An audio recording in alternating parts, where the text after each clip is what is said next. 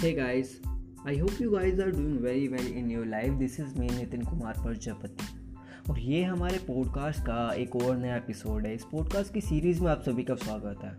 और आज के इस एपिसोड में हम डिस्कस करेंगे थोड़ी पॉजिटिविटी की एक पॉजिटिव माइंडसेट की। कोरोना के टाइम पे जो चीज़ें हो रही है बहुत ज़्यादा नेगेटिव है। कहीं से न्यूज़ आ रही है सोशल मीडिया पे व्हाट्सअप पे कि किसी को प्लाज्मा चाहिए ब्लड डोनेशन चाहिए बेड की अरेंजमेंट नहीं हो पा रही है। किसी को अपने घर जाना है तो ये जो न्यूज़ है काफ़ी ज़्यादा डराने वाली है और बहुत ही नेगेटिव इम्पैक्ट पड़ता है हमारे माइंड के ऊपर। इंटरनेशनली जो न्यूज़ आ रही है, किसी रशिया में, रशिया ने अटैक कर दिया, ठीक है इसराइल पे अटैक हो गया, अफ़गानिस्तान यूएसए में कुछ हो रहा है म्यांमार में सेना पलट हो गया तो वहाँ पे जो शरणार्थी आ सकते हैं इंडिया के अंदर। तो ये जो न्यूज़ है, बहुत ज़्यादा डराने वाली है और जो अभी कोरोना की वजह से इंडिया में सिचुएशन बनी हुई है, वो और भी ज़्यादा डरा रही है क्योंकि जॉब लॉसेस का खतरा हर किसी का है।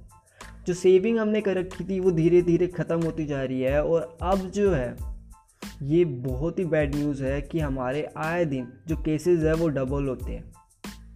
बट चीज़ें जो है कंट्रोल में आ जाएगी। क्योंकि अभी जो है हमारे पास एक सबसे बड़ा मौका है अपनी कंट्री को एक डेवलप नेशन में कन्वर्ट करने का। डेवलप नेशन क्योंकि हमारा जो देश है वो विकासशील है और अब जो हमारे पास हैगा वो सबसे बड़ा यूथ है। मतलब कमाने वाले जो हाथ होंगे, वो बहुत ज़्यादा होंगे। भले कोरोना जो है, इसका इम्पेक्ट काफ़ी टाइम तक रहेगा, आने वाले कुछ टाइम तक जो है रहेगा बट हमारे पास उसके बाद भी बहुत सारा ऐसा टाइम है जहाँ पे हम अपनी कंट्री को कन्वर्ट कर सकते हैं एक डेवलप्ड नेशन के अंदर। वो सारी चीज़ें हम हथिया सकते हैं जो आज हमारे पास नहीं है, जो रिसोर्स हमारे पास है, उन्हीं के अंदर है कि हम इतना कुछ अचीव कर सकते हैं जो हमने कभी सोचा भी नहीं। एक डेवलप कंट्री की सोच, जिस तरह से हम बड़ी बड़ी कंट्रीज़ यूएस से यूके को देखते हैं जर्मनी को देखते हैं, उस तरह से भी हमारा नेशन बन सकता है। और आने वाले टाइम में ये बनेगा भी। जापान ने भी अपने डेमोग्राफिक डिविडेंड का बहुत ही अच्छे से इस्तेमाल करा था, जब उसके पास कमाने वाले हाथ बहुत ज़्यादा थे।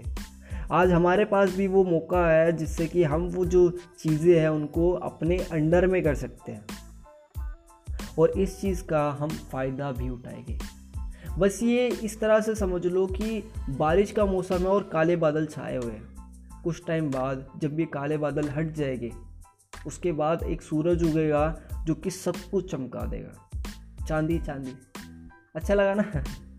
तो ये चीज़ें हो जाएगी एक्चुअल में हो जाएगी, बस बी पॉजिटिव अपनी जो स्किल्स है, उनके ऊपर काम करते रहिए। बिना स्किल्स के जो है, चीज़ें एग्जिस्ट नहीं करती।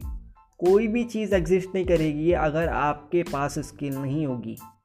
जितनी ज़्यादा स्किल और जितनी क्वालिटी स्किल्स होगी, वही मैटर करती है। तो अपनी स्किल्स के ऊपर काम कीजिए। एंड अगर ये एपिसोड अच्छा लगा हो तो इसे शेयर कीजिएगा। This is me Nitin Kumar Prajapati thank you so much for listening this episode and bye bye